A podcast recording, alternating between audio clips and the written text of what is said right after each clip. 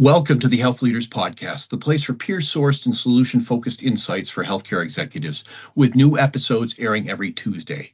My name's Eric Wicklund, and I'm the Technology and Innovations Editor here at Health Leaders.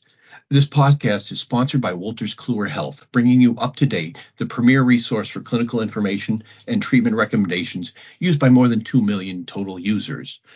Please visit go.uptodate.com forward slash health leaders underscore podcast to learn more. We're marking Health Leaders Patient Experience Week this week with a chat with Rick Evans, Senior VP and Chief Experience Officer at New York Presbyterian. As patient experience gains new meaning and value in a patient facing healthcare ecosystem, it's his job to understand what the patient wants and what the health system can do to meet those needs and make every interaction meaningful for both patient and care team. Hello, Rick. Hey there, nice to be with you, Eric. Thanks very much for joining us. Let's talk a little bit. How has, or you know, how how has the patient experience changed over the past couple of decades, and how has uh, New York Presbyterian pivoted to address these new changes? So it's changed a lot. Um, mm-hmm. You know, I can remember that I can remember back that far actually. Um, and when we first started, I think we used to call it service excellence uh, customer service, which those aren't bad words, but uh, I think we used to think about the patient experience as more episodic. It's something that happened. It was, you know, you're you're having a doctor visit or a hospital admission, and over the years we've realized it's gotten bigger and bigger. We've realized that it's really much more than that. It's a journey. Um, parts of that journey you're looking for services or exploring uh, options for yourself uh, parts of that journey you're getting care and then there are things that happen afterwards.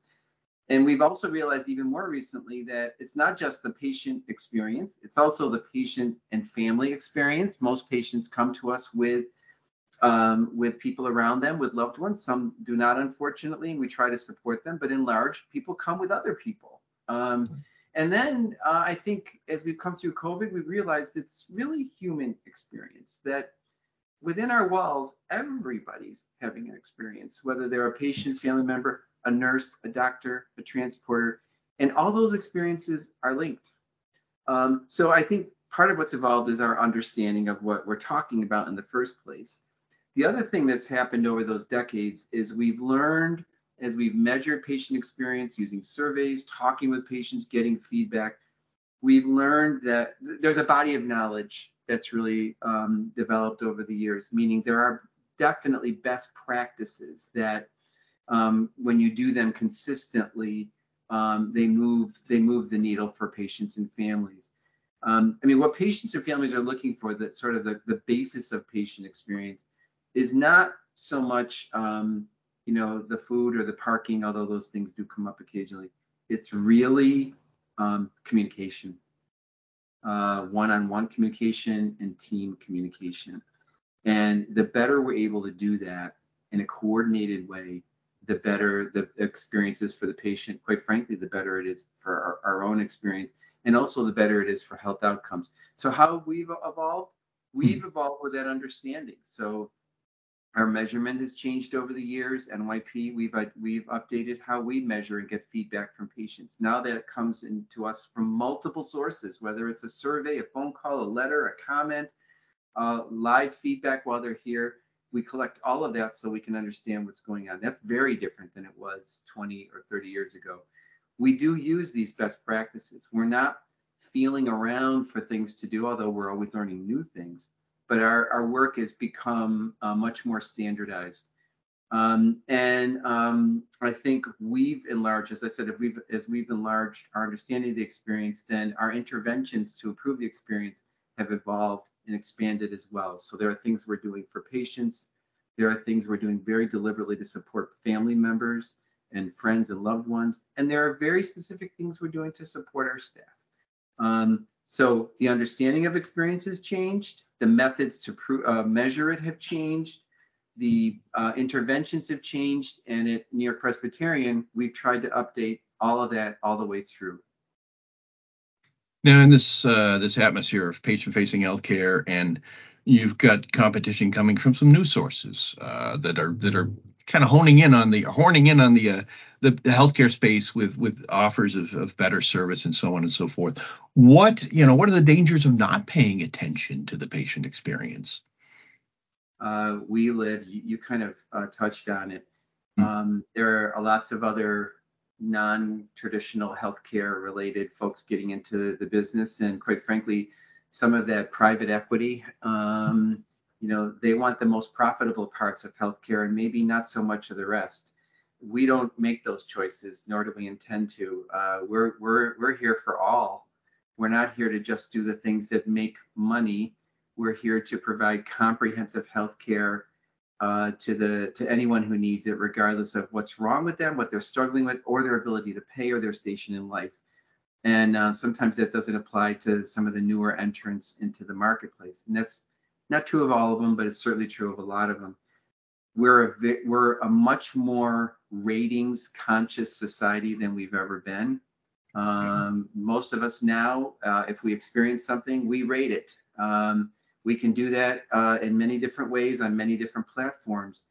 You mentioned competition. Um, New York City, especially, I could go outside the door here and roll a bowling ball and hit another great hospital. Um, so you know, you've got a lot of competition. You've got a much more ratings driven in how people review everything. Um, you've also got a much more consumer driven economy. So people are looking for not only that communication I talked about, but they're looking for convenience. And if healthcare is known for a lot of things, it's not often known for convenience. Um, and so the dangers of not listening to your customers and your patients, the dangers of not responding to that is you could be pushed out of the marketplace uh, before you even realized it's happened. Um, you know, in in our even in our market, New York, the New York City market, but in many markets around the country, if people can't get convenience, they will absolutely go elsewhere, including to a non-traditional healthcare setting if that's more convenient. So you you ignore this stuff at your peril. It's often mis, uh, been said. I mean, and people who go to the hospital, it's not a good experience to begin with. I mean, uh, they're going there for a health concern. They're they're they're miserable to begin with. So you know, how do you make the best of that bad situation? I think it's um, my colleague Tom Lee. Um, it said, uh, you know, there's suffering in, inherent in healthcare. You just talked about it, Eric, and we shouldn't be adding to that suffering. With mm-hmm. barriers, red tape, uh, all kinds of things that we put up in front of patients. Sometimes for very good reasons, we're heavily regulated, but uh, if you don't think about how to creatively remove those things, allow people to get what they need when they need it, um, you're sort of in big trouble. Now we we talked a little bit at the beginning, you know, the changing face of healthcare, and a lot of that has to do with new technologies uh, coming into play. Um, what, how are you using some of these new technologies and ideas to improve the patient experience? And where do you see healthcare going in the future with this? Yeah. So the first sentence is probably going to sound like a cliche, but um, we're living in an increasingly digital world. Mm-hmm. And that digital reality has to also come and has come to healthcare. Um, we've always and at New York Presbyterian, we're very fortunate that we can do it. We've always looked for cutting edge technology in the clinical space, right? You want the, the best ability to test and diagnose and treat uh, disease and, and, issues with patients. But in this convenience driven, consumer uh, driven uh, society and economy that we live in, patients um, want options. So they want to be able to interact with us when they want to and how they want to. Why do they want that? Because they can do it anywhere else, mm-hmm. right? I mean, uh, who goes to a store anymore? Um, I, you know, I, I will, I have to be forced to walk into a store these days when I can do things in my time and in my speed. So healthcare is increasingly that expectation is coming to us. So you've got to be digital. You've got to allow for patients to serve themselves when they want to. Um, you know, if I if I decide I, I finally have time at 10:30 at night to make an appointment with my doctor, I should be able to do that. Hmm. Uh, on the other hand, if I've got something on my mind or I'm worried and only another live person talking to me will do, that option should be there. So, um, you know, that the technology that enables that, um, whether that's a patient portal um, I think probably most of us use those now, or at least have them available to us where I can look at my tests. And I just emailed my doctor today. uh, with a question. To be able to do that is um, sort of table stakes now. Um, but how do you make that experience multi-channel so that patients in multi-channel meaning phone, web, portal, so that patients have and customers have options. They can choose how and when they want to interact with us, and we have that all those available to them. That's technology. The other thing we're learning is, um, let me flip it on its head. Within mm-hmm. the hospital itself, we have to use technology to make it easier for our teams to provide care and coordinate care. So I think if you talk to any doctor in America or nurse or other uh, clinician, they'll tell you that documentation is killing them.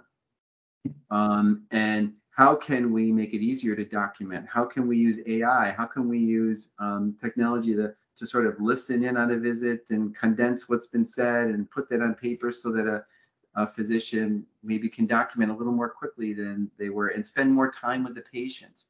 Um, we're using virtual uh, technology in our be- at our bedside right now so that, for example, a nurse delivers a new medication to a patient. Um, she obviously tells the patient or he tells the patient what the medicine is for and why they're doing it and does a little education. Patients still may have questions. We can get a pharmacist right on their television screen right now, and the nurse can say, if you have more questions, I can get a pharmacist on the line right now to talk with you. Would you like that? Yeah. Or even on your own device, I can do that. What does that do? Uses our team to the max, coordinates communication, and that nurse can move on to answer the call bell of the other patient who needs them at that moment. So there's a lot of technology we can use within the care environment that does make it better for patients, makes it more self-service, makes more options, but also um, lets our staff function at the top of their license and their skill set, and hopefully spend more quality time with patients and less time clicking. Yeah, yeah it, it's it, one of the under, understated parts of all of this that you make the job easier for the nurse and the doctor. Uh, you make the, the workplace less stressful, uh, more convenient. That's going to affect care and that's going to improve care and that's going to in turn improve the patient experience. Yeah, I think we're in a tricky time right now. There's a lot of technology being thrown at our our clinicians, our our, our team members and uh, it's not been all sort of reconciled and integrated quite yet. I think we're getting there, but I think a lot of clinicians would tell you, Rick, it still doesn't feel good. And by the way, the email that I sent my doctor yesterday, he wasn't answering emails a year ago, right? He was, you know, seeing people in this in the in the practice itself. So how are we going to sort of rationalize all of this great technology? That's I think still a work in progress. I'm optimistic, but it does require work and thought and um, you know very specific focus. I think. How do you how do you measure success with these technologies and these strategies?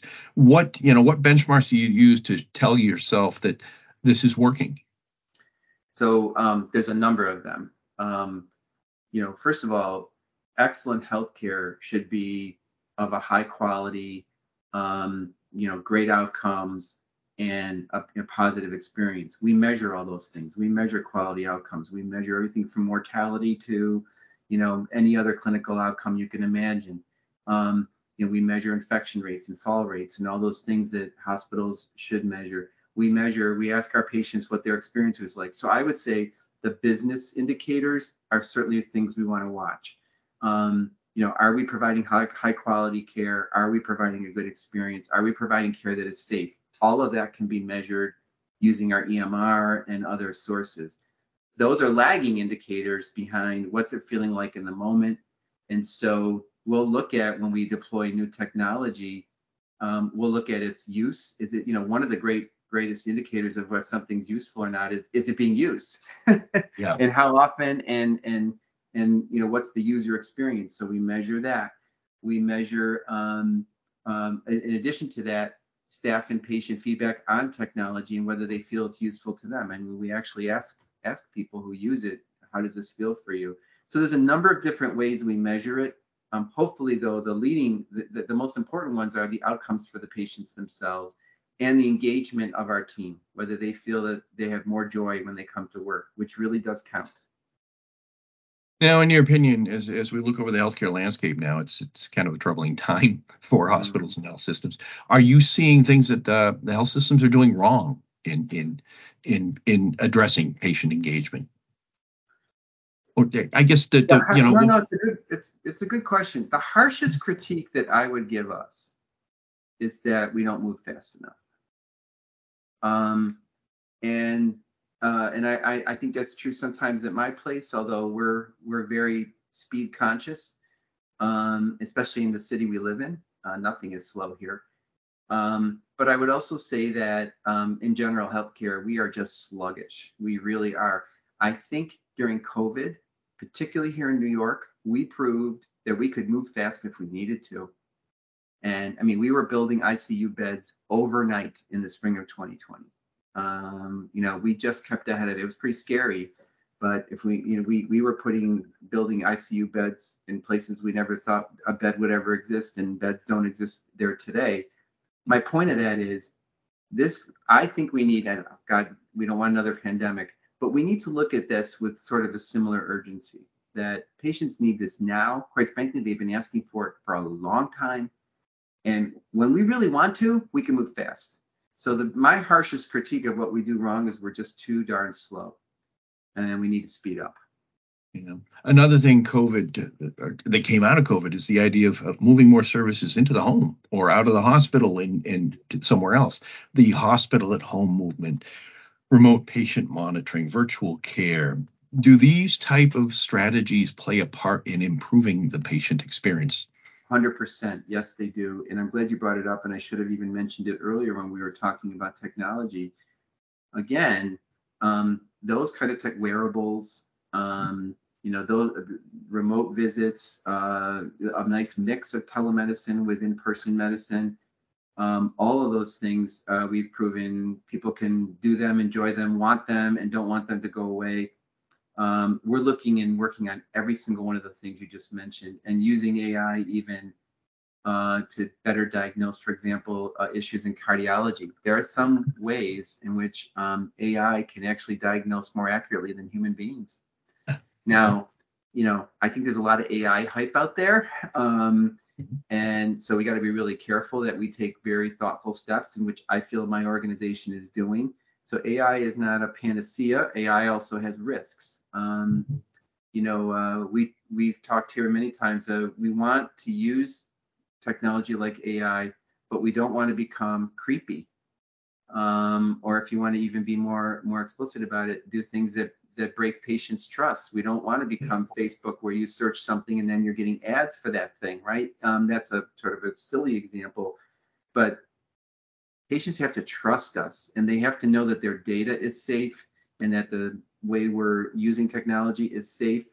We're in a world filled with cyber criminals. We need to be really vigilant around those things. Um, we are very, very vigilant around that here. So there's opportunities, and then quite frankly, there's some risks. And then there's a there's a lane we want to stay in, which is a lane that is ethical, equitable, um, in concert with the spirit of what healthcare should be about, which is people caring for people, not becoming merely transactional, keeping all those elements in place. Yeah, people caring for people. I mean, that brings up the idea. Um, is it, and, and you alluded to it a while ago too.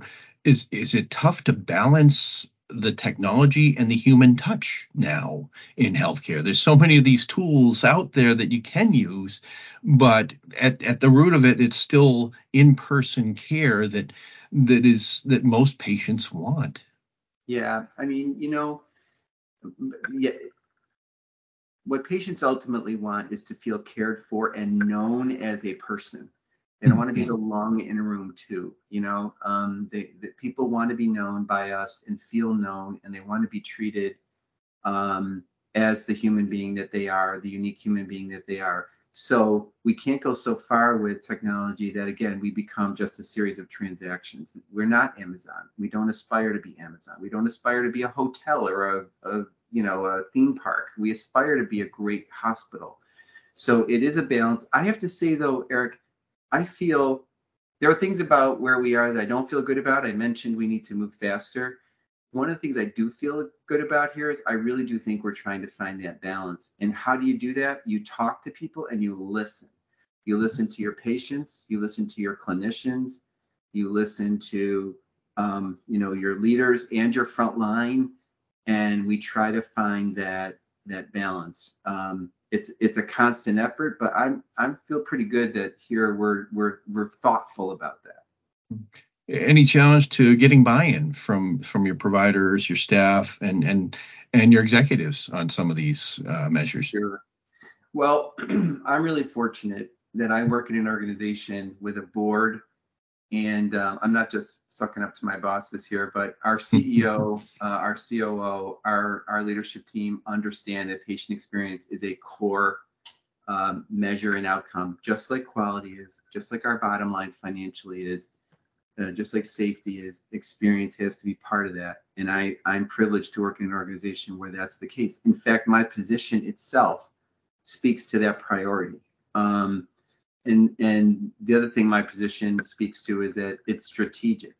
Um, you know, I'm part of the senior management team here, and that that says that this is important. That I should be where my team and I are working along with our chief people officer, our chief nurse, our chief technology and innovation officer. You know, I think um, we try to make sure that it's it's very very strategically placed so that we can succeed. Um, that helps with buy-in and leadership. On the clinician side, I think a lot of clinicians look at anything corporate, first of all, or anything um, related to experience with a bit of a jaundiced eye. Well, what is this going to be? And here, here's something I think is really critical. I say this all the time. if we have our doctors, for example, or our nurses thinking that they have to make every patient happy, I think we're setting our all of us up for failure. You mentioned it earlier. Not everyone's going to be happy, and not everyone can be made happy. What we're shooting for here is confidence, a feeling of that I'm in good hands. When we so first of all, even dealing with clinicians, we start there so that a doctors think, oh, these are the people that just want me to smile more. No, smiling is good. I'm I'm I'm pro smile, but what we really want is to provide care that makes patients feel like they're in good hands. Everyone can buy into that. I haven't met anyone yet who thinks that's crazy. Um, and then the equation has to be we, we shouldn't be asking people to do something just because it makes the patient experience better. We have it has to be two. It has to have that potential and also the potential to make a, a, a clinician's day also go better. Mm-hmm. If we can't put something forward that does both those things, make it better for patients and families, and potentially make it better for that nurse, that transporter, that doctor, that that food service worker. We don't even we don't even suggest it. It's got to do both to to be effective. Yes, yes. Very well put. Rick, thank you very much for for joining us today. It's my pleasure and happy uh, experience week. thank you very much. Uh, and thank you for listening to Health Leaders Podcast. We'll be back next Tuesday with more healthcare industry insights.